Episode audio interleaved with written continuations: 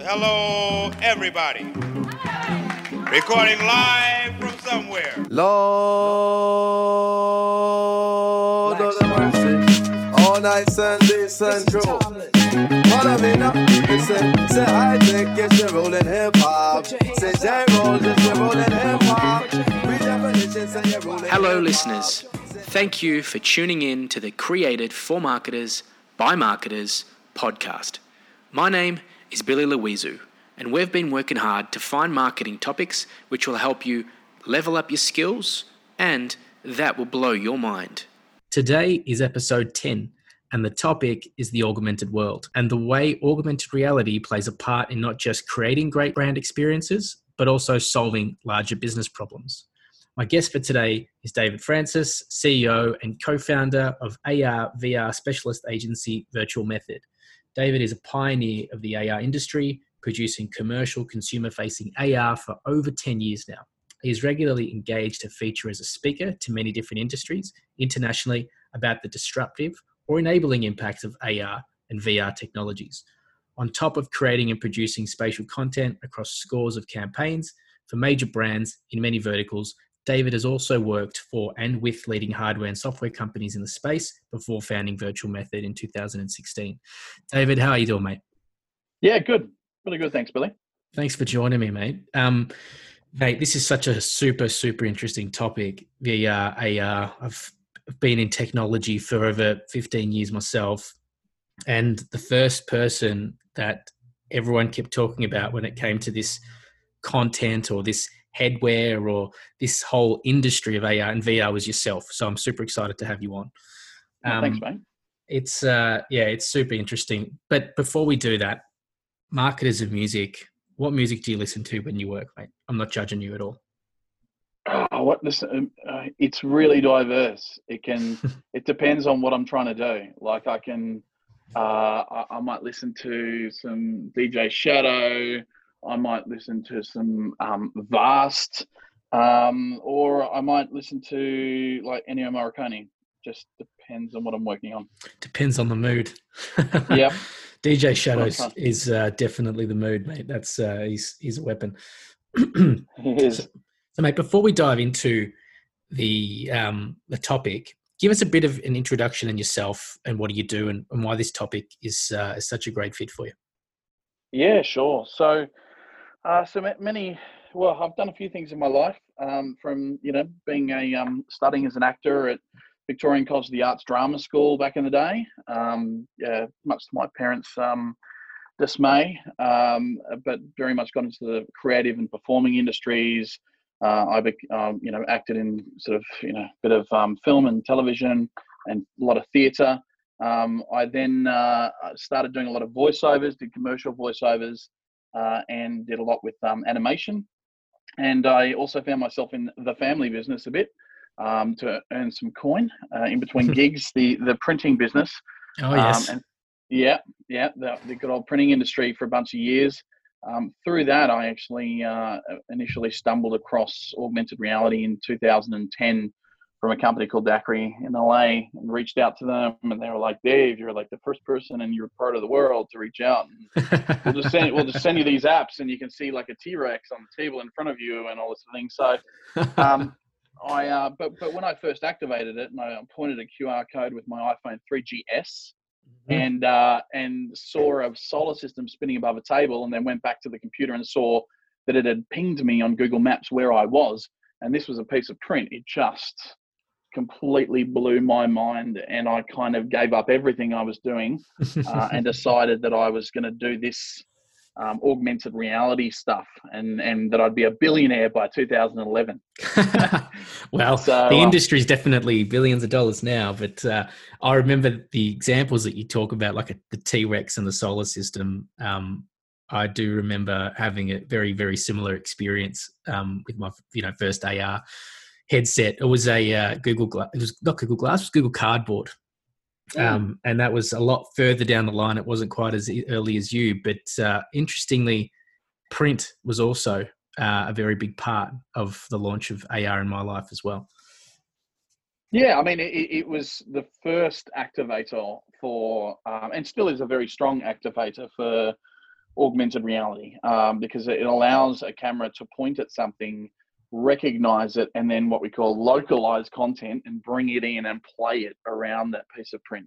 Uh, but then the technology is developed beyond print now, where we can literally just place stuff wherever, and the camera can just see the ground or see the wall and bang, put it there. So, mm-hmm. um, yeah, but print print was a, a big part. I mean, Daqri itself, who ended up ended up raising about, gosh, I don't know, maybe 280 million USD, I think, mm-hmm. in the end. Um, and uh, they uh, their first big check that was cut for them was from Quad Graphics in um, Illinois, uh, big printing company, cut them a, a seven figure check to um, and that really allowed them to start flying as an AR company. So kudos wow. to Print for you know helping kick it off. So what happened when you found this was the this was your love, uh, you know, and this was where you're going to put a lot of your energy in? How did it trans?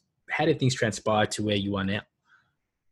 Oh yeah, so I um uh, first of all I just I went out as a bit of a gun for hire for Daqri and. Mm. Uh, started just trying to sell it. Like it blew everyone's minds. Easiest thing in the world to sell and hardest thing to close. I used to say. Um, everyone wants a meeting. Everyone wants to see it, uh, and then they go, "Oh, wow, it was a bit risky, bit bit advanced, bit innovative." Um, so it was. Uh, so, I, but we did some of the very first campaigns, um, major campaigns. We did the first uh, AR campaign for 20th Century Fox for Ice Age. Um, we did um, uh, some stuff for Optus uh, for their catalog. We did um, a Target mid-year toy sale where we worked with most of the major toy manufacturers in the world, and um, and also Stockland, who deserve kudos for you know investing in this stuff early. A couple of campaigns for them for retail centres, uh, and really the first campaigns in in retail, mm-hmm. like in certainly in this country, and certainly the way we were doing it probably in the world. Um, so did that for a while. Daqri then got funded. Um, uh, the series 15 mil Series A and so and the place a lot of investors moved into roles and uh, so I, I kind of felt like I needed to move away a bit. Uh, I approached the um, the owner of the one of the biggest print companies in Australia, um, called Blue Star, now called Ive Group, Jeff Selig, and said, Jeff, you need to build an ARVR division. And he said, Okay, what's ARVR and why do I need to build it? And so, um, thankfully, Jeff really took a punt on me and um, we built this ARVR thing, the first dedicated division in any company really mm. in um, this part of the world. And uh, and they have most incredible array of blue chip clients. They do a huge amount of print for everyone. So I got to sit in a lot of boardrooms, meet a lot of marketers, senior marketers, and have this discussion. Um, they built a, a, bit of an agency um, alongside me that got called Kaleido, and uh, they brought a lot of ex Leo Burnett people in and Havas and but ultimately, it was very hard for traditional agency people to start to take on this brand new creative tool set of mm-hmm. AR and, and, VR. And, uh, and so we, we ended up um, uh, in 2016. I, I sort of said to myself, look, I, I don't want to fall off the back of this ever increasing wave of technology. Um, so I struck out on my own, met my co founder, Carly, not long after that, and we've built Virtual Method ever since as an entity. Unreal. Yeah, look, I think you, you, speak to agencies trying to adopt and pick up this technology. There's so much technology agencies need to get their head around. It is such exactly. a specialist vertical, specialist space, understanding not just the mapping capabilities that is revolving around this industry in regards to you talk about mapping a room and using your phone. How do you create experiences that brands can really, you know, profit and create awesome uh, recognition out of. So, first question I've got for you, mate, outside of uh, you know your, your how much music plays a part in your work, but how could you mm. demystify augmented reality for me to the lowest common denominator for people who are still questioning what it is? I think that's a really great question because there is um, more mysticism um, and uh, around it than there has ever been. Um, because a lot of entities out there. Um, a lot of large tech companies have, and consultancies have tried to rename the technology as things like extended reality and mixed reality and all this sort of stuff. Ultimately, I'm a big believer that you really just have augmented reality and virtual reality. Um, augmented reality is where you can see the world.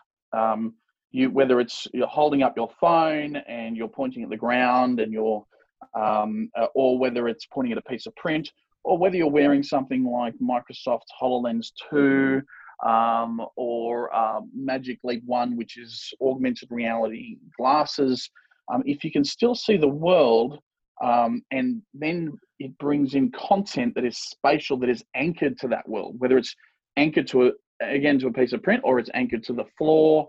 Um, if it has a physical, quasi-physical relationship to the world, that is augmented reality, also known, you know, increasingly commonly common. Uh, the term is uh, mixed reality. Mixed reality, that's um, right. Yeah, but I do. I personally prefer augmented reality because if we give everything, every new small leap in technology a new name, we're going to run out of names pretty quick. and I, I, I, like the um, the one of the definitions of augmented is to make better. So the idea of making reality better mm-hmm. is uh, I really really like. Now, if you put on a headset and it doesn't have cameras out the front um, or it isn't clear lenses, and all you can see is a virtual world, then that is virtual reality where you are deprived of being completely situationally aware and able to see your real world. And you go, and very much like Ready Player One, you go into a completely virtual world. That's the two types of main types of technologies that we work with. Um, and they both have their sort of advantages and areas that are that are useful. Um, but most of this stuff is full 3D. Mm-hmm. So if you you need to think about instead of working, I mean, Adobe have some 3D aspects now to their platform. Uh, they have Project Aero, which is for augmented reality, for example. But it, it's very much now uh, like the creative toolkit is you need to understand how to work with modeling 3D and rigging 3D, which is mm-hmm. you know getting it ready to move, and then animating 3D. Mm-hmm. And then and then from a creative perspective, for like a um, an ECD in an agency, for example, it's about breaking away, breaking free of the Kubrick, Stanley Kubrick esque style of having to like frame a shot and pan and move, zoom in, and all that sort of stuff, and thinking about content more in terms of of theatre in the round, mm. of stuff you place in the world, and you can't control as much. You can't control where it's going to appear in the background and everything it's frightening for brands too. But um, ultimately, that is what augmented reality, uh, especially, represents: is you put your content out there and people advance the meaning of it. And if it appears in their lounge room, I mean, that's a yeah. that's a huge amount of personalization. You know? Oh, mate, it's yeah. There's so many things we could t- run down and talk about with what you've just mentioned. Ready Player One was one of the one of those books I could not put down. Uh, I just mm. remember picking it up and being like, is this ever going to happen? Is this ever going to be possible? Um, and having worn VR headsets, I get nauseous with them, but it's just the frame rate. I think that gets me my head spinning. I'm much more reliant on AR, and I definitely find myself drawn to the capabilities of AR and this spatial awareness that you talk about that ECDs need to design for. I studied mm. multimedia, and I one of my courses was 3D and rigging, and it is truly an art form and you have to have patience you know it's mm-hmm. uh com- it's it's definitely a skill set that um i envy. I didn't have the patience to do it.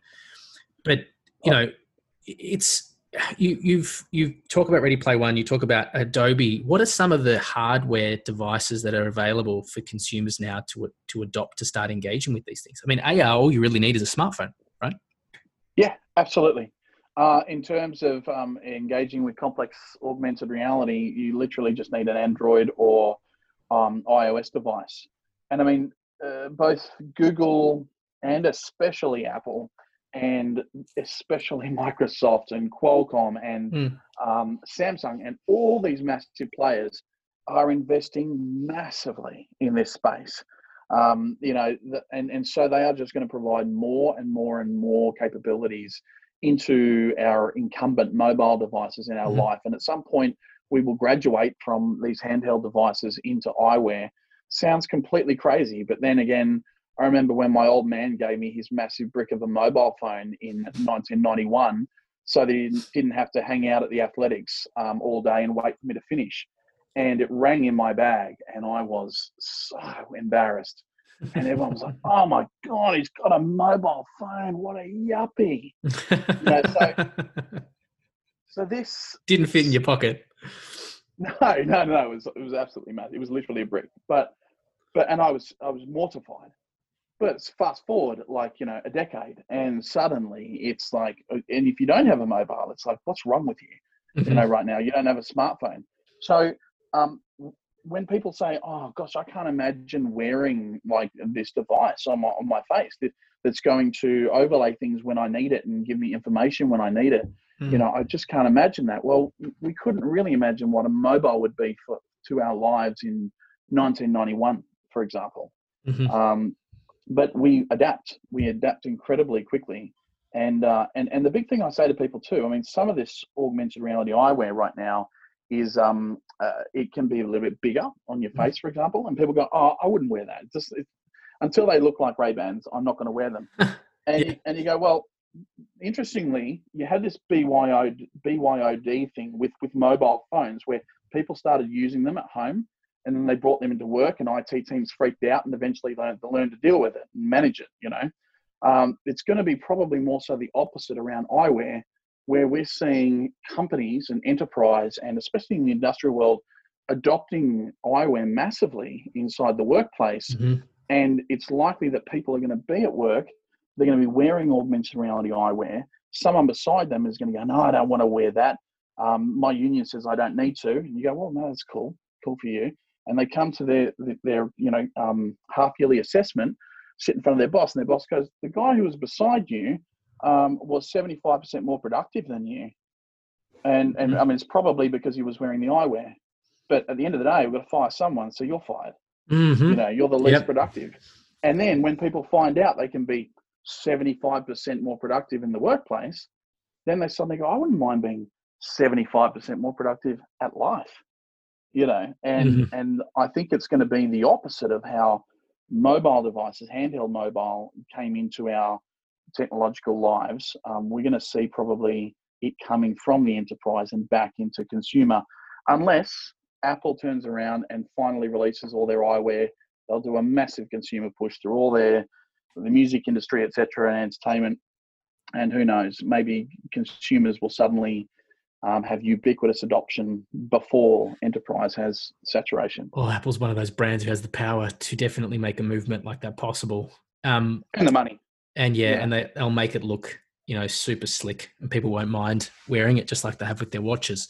So you've you just spoke, spoke about indu- industrial kind of acceptance of wearing this device and these devices. Can you give me Yeah. some of your what you see some of the best examples you've either worked on or seen in the AR space? Doesn't have to be commercial like or, or retail, but I'd love to. You know, you talk about the workforce. I'd love to hear some of your examples. Yeah, sure. So I'll give it to you. uh, Like I'll give it. I'll give you a, a B2C um, sort of marketing um, example, and then I'll give you um, a uh, an industrial example. So um, in a, in a marketing sense, um, uh, I'll talk about that. So Danone yogurt in Mhm. Russia. Danone yogurt. First of all, um, there's a there's a platform we work with called Zappar, and which I represented actually for quite some time before we decided to be their sort of you know creative shop as well in this region. Um, they uh, they did a augmented reality STEM based um, piece that came off uh, the top of sort of yogurt, little tub yogurt packaging in in Russia. Um, first of all, they did it through um, Shazam because Zappar powered Shazam's augmented reality all up all the way up until when Shazam was acquired by Apple, and they said we don't care about brands, um, so dump all the brand engagement. Um, uh, and then they moved across to WebAR. So we can now activate augmented reality without an app. So just using a QR code on top of, you know, and your normal camera, you switch it on, your camera now reads QR codes, so Mhm. native camera in Android and iOS. You can then uh, go through to a WebAR page and it will activate a really cool STEM based experience, mostly aimed at kids. In a year, they had over 20 million activations of those yogurt lids. It became the number one media channel for Danone in that part of the world. Jeez. And from that, it is now, they now actually want to move to an app. So they're like, this has become such a big media channel. We actually now don't want to just do it through the web. We actually now want to have our own app because we know we've got the audience to do that. Um, so that's a really interesting sort of B2C So, yo- example. yo- and so that was on the lid, the lid of a yogurt. on the lid of yogurt. Yeah, And you know, the so funny, s- the, you know, the thing, Gs should be listening and saying, how does that reflect for us? How can we do well, well, I mean, if you look at Nestle, for example, Nestle now has a dedicated division for AR VR based out of Barcelona, led by a guy called Richard Hess, who's Mhm. actually made Zappar the incumbent global platform of Nestle. Wow. Um, but the, the cool thing about packaging, of course, is um, you have a 100% open rate with packaging. You know, because, Sorry, mate. That is that's the call. That's the call of the day, mate. That's you're spot on. Everyone wants to get to the chocolate, mate. yeah, if people buy a product, they're 100% going to open. yeah, so mate. it's, it's a great on. channel. Yeah. It, it's a great channel to attach other media to. Yeah, yeah. um, uh, such as such as augmented reality. Um, now, on the and, and I tell you, the FMCG companies, uh, what why they're also really interested is because it allows them to circumvent the da- data coming out of retailers, hmm and that data is of course going to be a little bit designed to try and sell more end caps and you know skew heights on shelves and all that sort of thing. Um, and and it's allowing them to have a first party data relationship with the end consumer just through the packaging and their mobile phone. Yep. Um, so that's also what's really powerful and why all the FMCGs are very, very interested in it. Crossover then to, you know, some of the work that we do um, with, uh, you know, the industrial area. And I mean, you've got in right now, especially because of COVID 19, um, you have this incredible lockdown happening all over the world. Um, even in Australia now, New South Wales, we're pretty much locked out again from Western Australia at, at this point, um, as of today. So I'm now getting calls from all these companies going, we need to be able to get into the eyes and ears of our workers who are over in the Pilbara, um, or our workers who are, you know, trying to commission this piece of equipment in this place, or even just, you know, do some IT, like, uh, you know, help us get our ERP systems up and running in a warehouse down in Melbourne, which is on complete COVID lockdown and, and mask compulsory and all that sort of stuff. So, um, can we send our wearables, our, these wearable devices over there, so that we can, even through Microsoft Teams or WebEx, we can dial into someone's eyes and then basically see exactly what they're seeing um, and you know be able to mark things up in the air in front of them and um, allow them to you know very very quickly receive the knowledge that we have um, or even as far away as the united states the people who manufactured the equipment originally can the engineers can help someone get up and running much much faster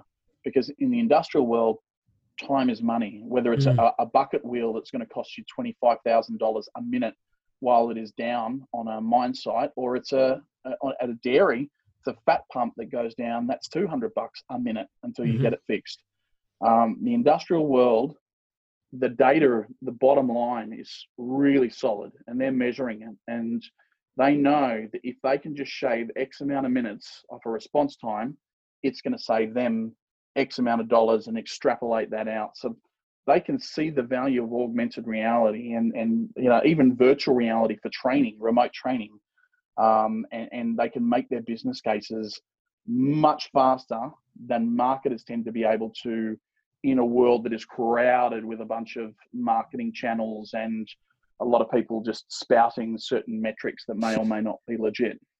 Yeah, it's interesting. You, you know, uh, you're looking at how you can create efficiency in a business using AR, and one of the examples, that example you talked through, being able to look. You know, you, you gave me this example last time we spoke, Dave, where you said, you know, I'm on a rig site and I'm trying to fix one of these pumps, and I get a call. I can call head office, and head office can now see through the glasses and guide me in fixing that problem.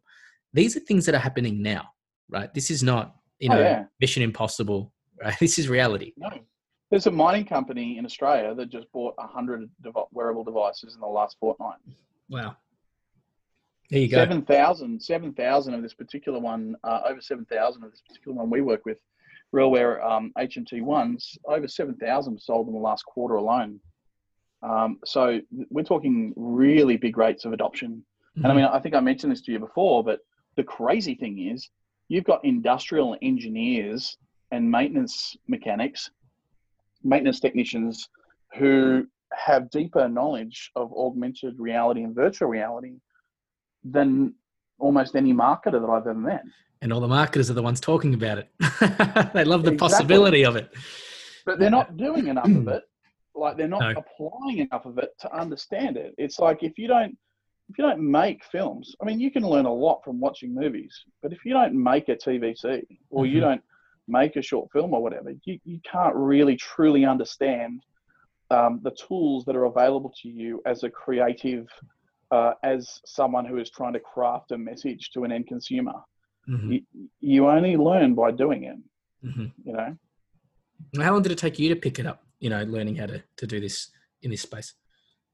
Oh, it's look, it's it's um, it's taken me many years. Mhm. Like, of you know, uh, to to be honest, I mean, I wasn't someone who'd studied computer engineering. Mhm, Um, I always had a, a real a strong interest in technology, um, but in the, certainly in the early days of AR, you either understood the technology on almost an engineering level, or you sank.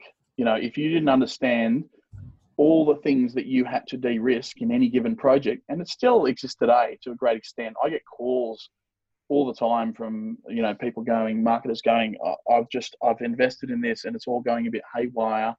Um, how can we fix it? Because because our expectations weren't properly set around the parameters of, of the of the tech. You know, um, so it, it's important to understand the creative technology, uh, and it has taken me quite a few years to sort of get my head around that. And then, Mm. uh, of course, it's also understanding all the you know your basic marketing and business principles and consumer engagement and how stuff is going to fit into a proper you know omni-channel campaign. But Campaign. That's it. yeah, but but once you do understand the technical limitations uh, of this medium, then the possibilities are limitless. It's Mm. like like everything, it's freedom within form. Like Yep. shooting a TVC, it is, or like a piece for YouTube or whatever. If you understand what your camera can do and the microphones and all that sort of and that sort of stuff, or your, your drone or whatever, then once you understand those technical parameters, then you can create an incredible, expansive story. Mhm. Same in this space, but the knowledge to date, uh, even amongst the, the core creative community, It's it's fairly limited. And, and, and they might go and do a lunch and learn with Snapchat or whatever, but it's very piecemeal what they're being exposed to, you know? Yeah. Yeah, it's it's super cool. Um, so we talk about the utility of solving a problem versus brand gamification. Do you where do you see do you see this being a it's irrelevant really? The AI is still just there to help solve a problem, whether it's driving brand engagement or it's you know being on a rig site and making a process more effective. Uh, look, I think I think it solves a very big problem in the um, in the brand world. It being quite simply the sing, one of the single biggest problems, of course, for marketers for brands is mindshare. Mm. Is is absolutely mindshare. You sell your product, your product gets bought as a chattel or whatever, um, or it could be a service, but often it gets sold in a place. Like it might be a, a physical retail store, bricks and mortar, or whatever. Could be online, but ultimately you're pushing a, a brand story to people and hoping that through that brand story you achieve mind share all the way through to when they then are going oh i want to buy something in this product category oh wait up that brand that i had this cool experience with yeah i'll buy that one i Mhm. feel like i can trust it it gave me a great experience Yep. etc so um, in in those terms there's a there's a report that um, i actually contributed to from um, uh, Mindshare, actually, the the um, media agency Mindshare, uh, and there's a division called Mindshare Futures out of the UK. A report that was put out about a year and a half ago called Layered, um, L A Y E R E D, Mhm. and uh, and they had, did a very very deep dive into augmented reality, especially mobile AR as a media channel.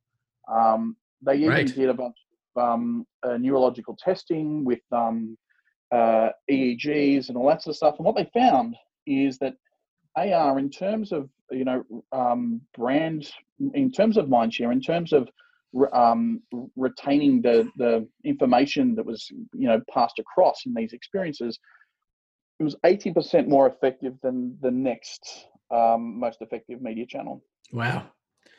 Um, It's not too dissimilar to a, a an article I read regardless regarding to sports and virtual reality.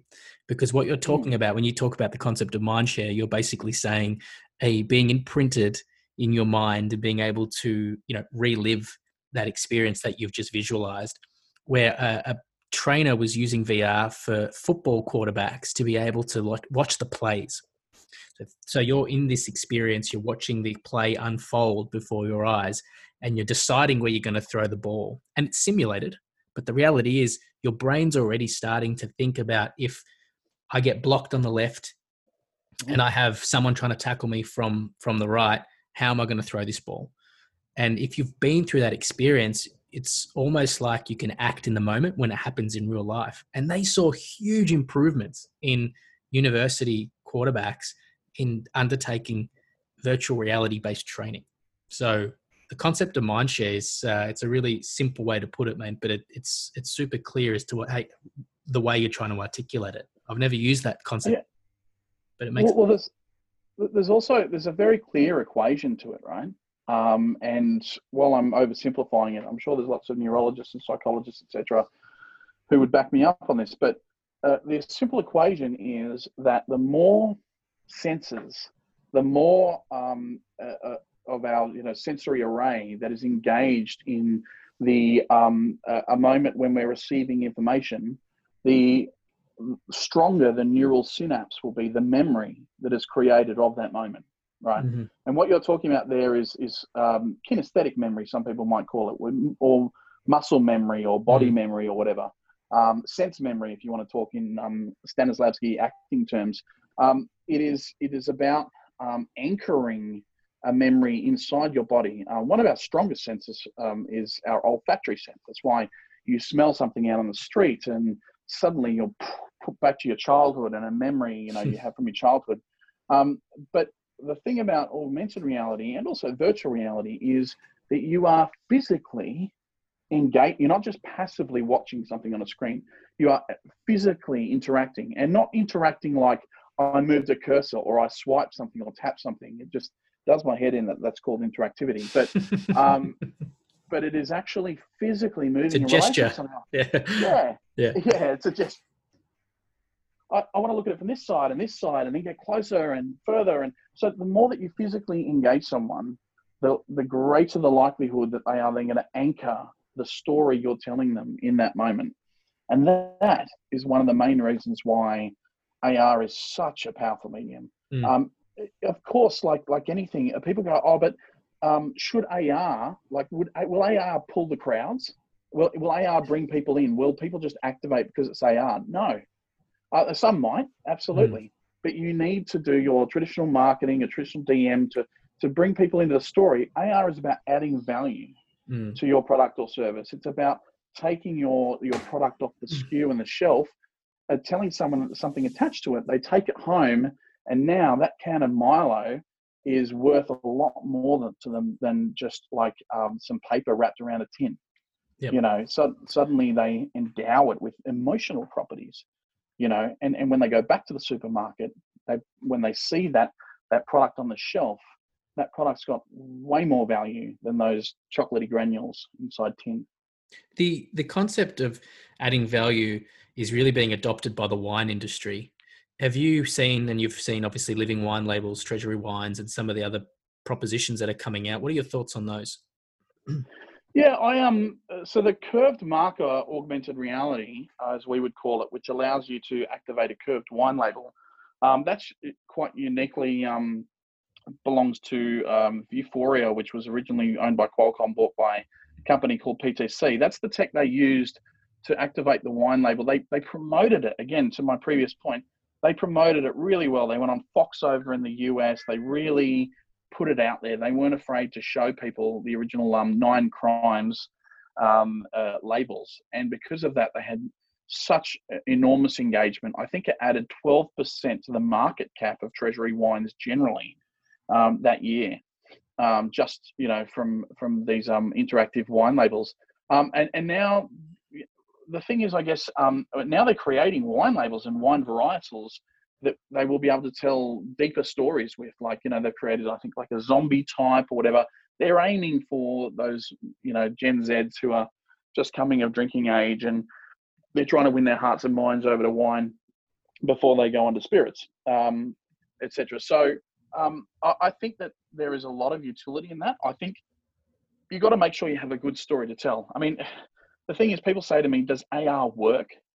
And I go, "Does TV?" You know, it, it, TV works if you put something good on there, but if you don't put a good ad on there, it works against you.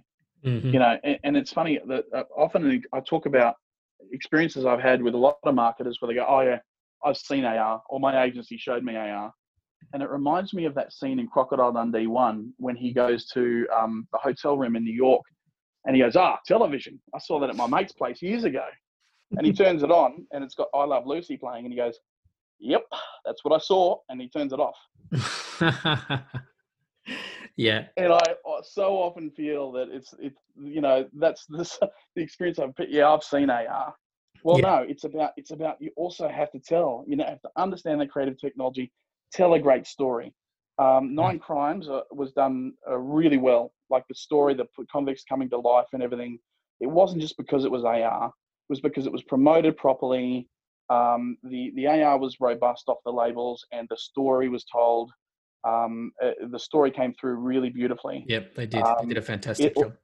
like any piece of advertising or creative, it's about the medium and and the story and the brand and the the consumer touch points all being beautifully crafted in order to achieve maximum value. You know, it's the same in our world. That's it. That's it. Like, Beautifully put, mate. So everyone's going to be asking this question, and I want to hear your perspective on it.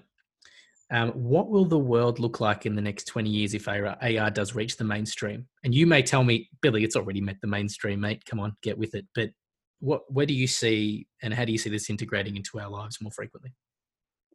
Um, in terms of the mainstream, what I will say is that if you look at the statistics on AR engagement, they're absolutely enormous.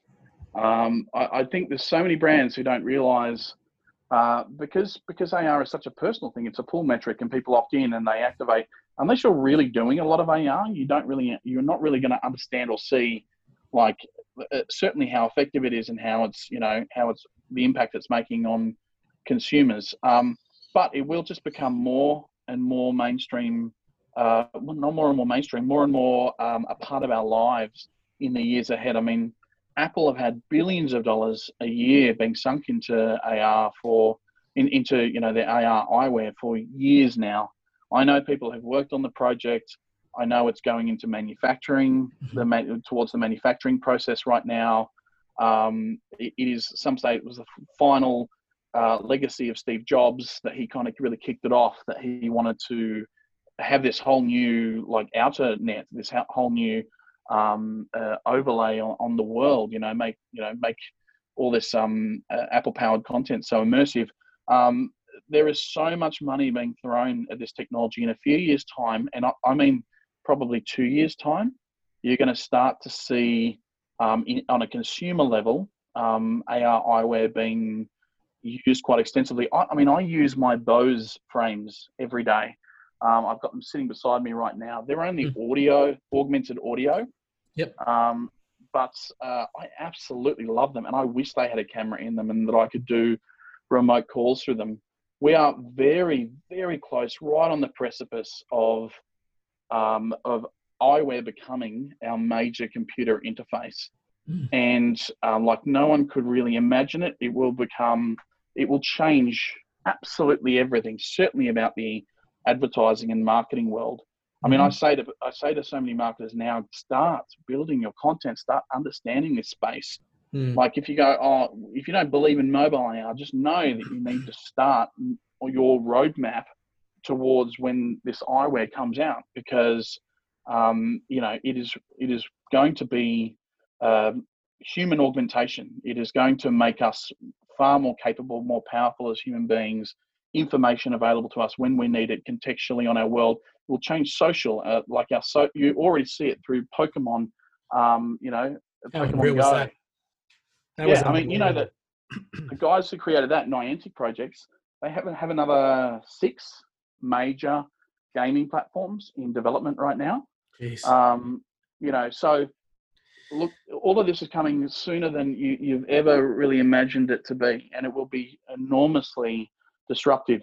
And gamification too. If you want to know how powerful gamification is, just go and look at Gucci's stuff right now. Go and look what Gucci is doing. My God, as a brand, they have gone and they are all about mini games and mini engagements. And you would not believe what Gucci, a, a luxury apparel brand, has gone and done, you know, in terms of getting into, you know, uh, towards this space. It's it's. Is this the mini, bag, the mini bags and what are they? What are they doing? Please tell me. I'm I'm, I'm familiar with Gucci, absolutely, but uh, I'm not familiar as to what they're doing in this gamification space. So, um, uh, Carly, my my co-founder, is mm. um, has been showing me over the last couple of weeks. Um, she showed me they've what they do is whenever. So I think it's in their app. Mm-hmm. Um, but I, I can send. I'll um I'll find out and I'll send you the um, yeah please do link, link to put on the page. But but she showed me that when they bring out a new line, they bring out a game and they bring out skins and you know I mean look look at what's happening right now as well. On top of that, with the entertainment industry, right? Think about this in terms of gaming. Um, 28 million people went inside Fortnite and watched Travis Scott, the rapper, perform mm-hmm. inside there as an avatar. You know, and the whole entertainment industry not being able to travel is all moving across to what is called in Fortnite Party Royale, like a gaming mm-hmm. island, and also other platforms. There's some stuff we're working with in the space, that space as well, with um, with a big music label, um, which is really exciting. But um, they're all looking now to the virtual world as well because they because of the not being able to travel. Um, so AR and VR has become um, a, a more of an immediate need now for so many different types of people who are trying to reach out to an audience uh, because they simply can't. We, I mean, according to um, uh, Alan Joyce, uh, we won't be flying Qantas overseas till July 2021. Correct. So, you know, brands need to embrace ways that is COVID safe to give people experiences that feel site specific. You know, and that's what AR certainly can do. And VR, even as a platform, I mean, the amount of money that, that Facebook has made off selling um, Oculus Quest headsets, they're like, uh, I think you, on Amazon, they're about 630 bucks. And yeah. my God, you can jump inside there. There's a, a platform, for example, Spatial, that is free at the moment, and you can jump in with somebody else in a headset and have a meeting with them and, and do design thinking and put up like post-it notes and you know, like yeah, put together a, a, campaign presentation. That's a problem a lot of companies are trying to are trying to solve right now. Zoom fatigue. You know, uh, you've just sent me down a rabbit hole, Dave, and this is not the first time that we've had a discussion and you've done that.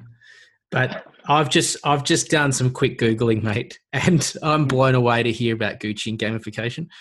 I'm going to read yep. you a snippet from one of the articles. Yep. Uh, there is a head of strategic gamification at Gucci, yep. and him and his manager started to look at ways that Gucci could move customers from story to a storyline. Both of hmm. them had a background in playing the fantasy tabletop role playing game Dungeons and Dragons, and it is from there that they took their inspiration on how this approaches to business strategy.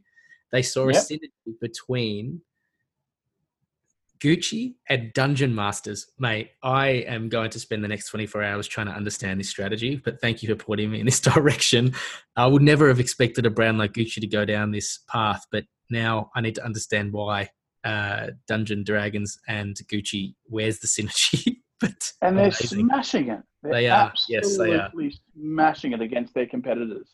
You know, and it's just that bravery mm. of these two executives that you were just talking about it is their bravery and it is also them understanding their consumer better and understanding just how technologically advanced, how addicted to gamification, how um, uh, how what a massive appetite, especially a younger consumer demographic has, for to be communicated with differently to the Gen Xers, to their parents, to to have their own uh, platforms, to, to to allow them the freedom to create content like they do on TikTok, uh, allow them the freedom to experience your brand outside of shaping it so carefully to the, the screen that you run for 30 seconds in an ad break on TV. They, they want to, to be told stories differently. And that's what's so exciting about AR and VR is it allows you to create as a brand a whole new voice, a new massive like addendum to your style guide um, and, and, and, brand guide. Um, you can uh, have the freedom to um, take your brand to places that you could never imagine and make huge impacts, um, which is, yeah, for Unreal. me, super exciting. Yeah, it was super exciting space that you found yourself in, mate. And um, we're coming to the end of the podcast. I've got two final questions for you. But mm-hmm. one, what is what is the one skill set you think marketers need to take away from this, based on everything you've said? Uh, the one skill set that I think marketers need to take away is um, whether it's a skill set, I think it's more so seek out. So I'll, I'll direct you somewhere. Go to mm-hmm. vimeo.com forward slash Zappar, Z A P P A R. There is 600 videos on there, most of which are case studies and activations that have been done by brands. Just watch, see what people have done. Like go and see see how they're doing it. Like you need to understand what's being done out there in order to have you know to, to receive that inspiration and to understand what is possible for your own brand just you know understand the parameters of, of what you can do in this space and also um, as a skill set jump inside go and borrow or, or buy yourself um, a, a, quest headset mm. a um, an oculus quest and start jumping inside experiences and just see what an incredibly different um, medium it is, you know, in, in terms of um, uh, the way that you, you know, create your, you know, shape your brand. Mm-hmm. Um, that's what I would recommend. You, you need to experience this stuff. You need to watch it, experience it. You cannot second guess, uh, you, you know, what you can, what what it can be, what can be done as much as you can't second guess your end consumer and what Amazing. they may have an appetite for. Amazing, yeah, all in one VR headset for Oculus Quest. It's uh, it's uh, it's not too expensive. I think it's around six hundred and fifty dollars, and um, you can start experiencing one and see if your business can expense it. That's my recommendation. Um, totally. Last point, buzzword bingo, mate. What is a buzzword that you are either uh, you know acknowledging or sick of hearing in 2020? You know what? It's the same one that I, I've been hearing for a few years now. It's when people go, oh, BAU. or, you know, oh, look, our um, team is just trying to get the fundamentals right. Yep. We're trying to, we're working on EDMs right now. We're just trying to get our EDMs working with Oracle or whatever, you know, and I just go, oh, wow. That just totally you know, is opposite to what you're trying to do, mate. You're like, really, guys, come on. Let's just, let's look in this direction. Yeah. Business as usual. It's like, what's the definition of insanity? Doing the same thing and expecting a different outcome. you know, that's what that's BAU. That's You're right. Business as usual. You know? something there, mate. Anyway, I think it's uh, it's definitely now in COVID. You're seeing businesses try and just use the BAU as an excuse for no budget, um, and just focusing on areas where that they know they can optimize cost. Um, but well, there are still some out there who are going, you know what? It's a time right now which is better than none other to try and figure out how to innovate in a space when you have consumers at home interacting with these devices more and more, or more likely to engage and adopt these devices. So here's an um, analogy, a quick analogy. Like we are right now with COVID and everything, and people's jobs are at risk. Whole, you know, whole industries and sectors are, you know, suffering, and they don't know what's next. The whole world is uncertain. Everyone is standing at the precipice and some people are looking into the abyss and they are petrified. They are frozen to on the spot. And others are looking up at the sky and leaping off and taking flight. You know, and there's no nothing in between that right now. You're either frozen, trying to de-risk everything, trying to do BAU and, you know, try and ride stuff out for as long as mm. that might take. Or like the Gucci guys, you're taking a big punt, you're taking a risk, and you're leaping into the air. And uh, only those people, to my mind, are actually really going to move forward and you know take their brands into places they could never have dreamed and use this whole negative global scenario and, and try and flip it into a positive. Yep. Yeah. Look, leap and fly. I mean, that's what Peter Pan would have done. Um, I'm a I'm a yep. I'm a big kid at heart, mate, and I, I definitely think the analogy of uh, of taking a risk and taking faith in a situation that it's pretty much out of our control, so to speak, but you can start to control how your brand's being perceived by starting to uncover some of these new mediums. Man, thank you so much for today's session. You um, you always find a way to uh, to open up uh, a total new, totally new realm. Even though I feel like I'm on the cutting edge sometimes, you you definitely challenge me that way. But you uh, honestly, you've got some really really great experience in this space, and I hope um, virtual method and everything you're doing um, reaches its heights and its expectations that you have for it, mate. Because it's really exciting. Um, I'm going to post links at the bottom of this podcast to Vimeo for Zappar, a bit of the gamification stuff around Dungeons and Dragons, the Oculus link, some of your music, and anything else you want to share. Please feel filter through me, and I'll add it to the link. But really appreciate your time, Dave. Thanks so much, Billy, and um, congrats on the podcast, mate. It's really great. So um, keep keep going, and look forward to hearing more episodes. Thank you, Dave. Appreciate it, buddy. Take care.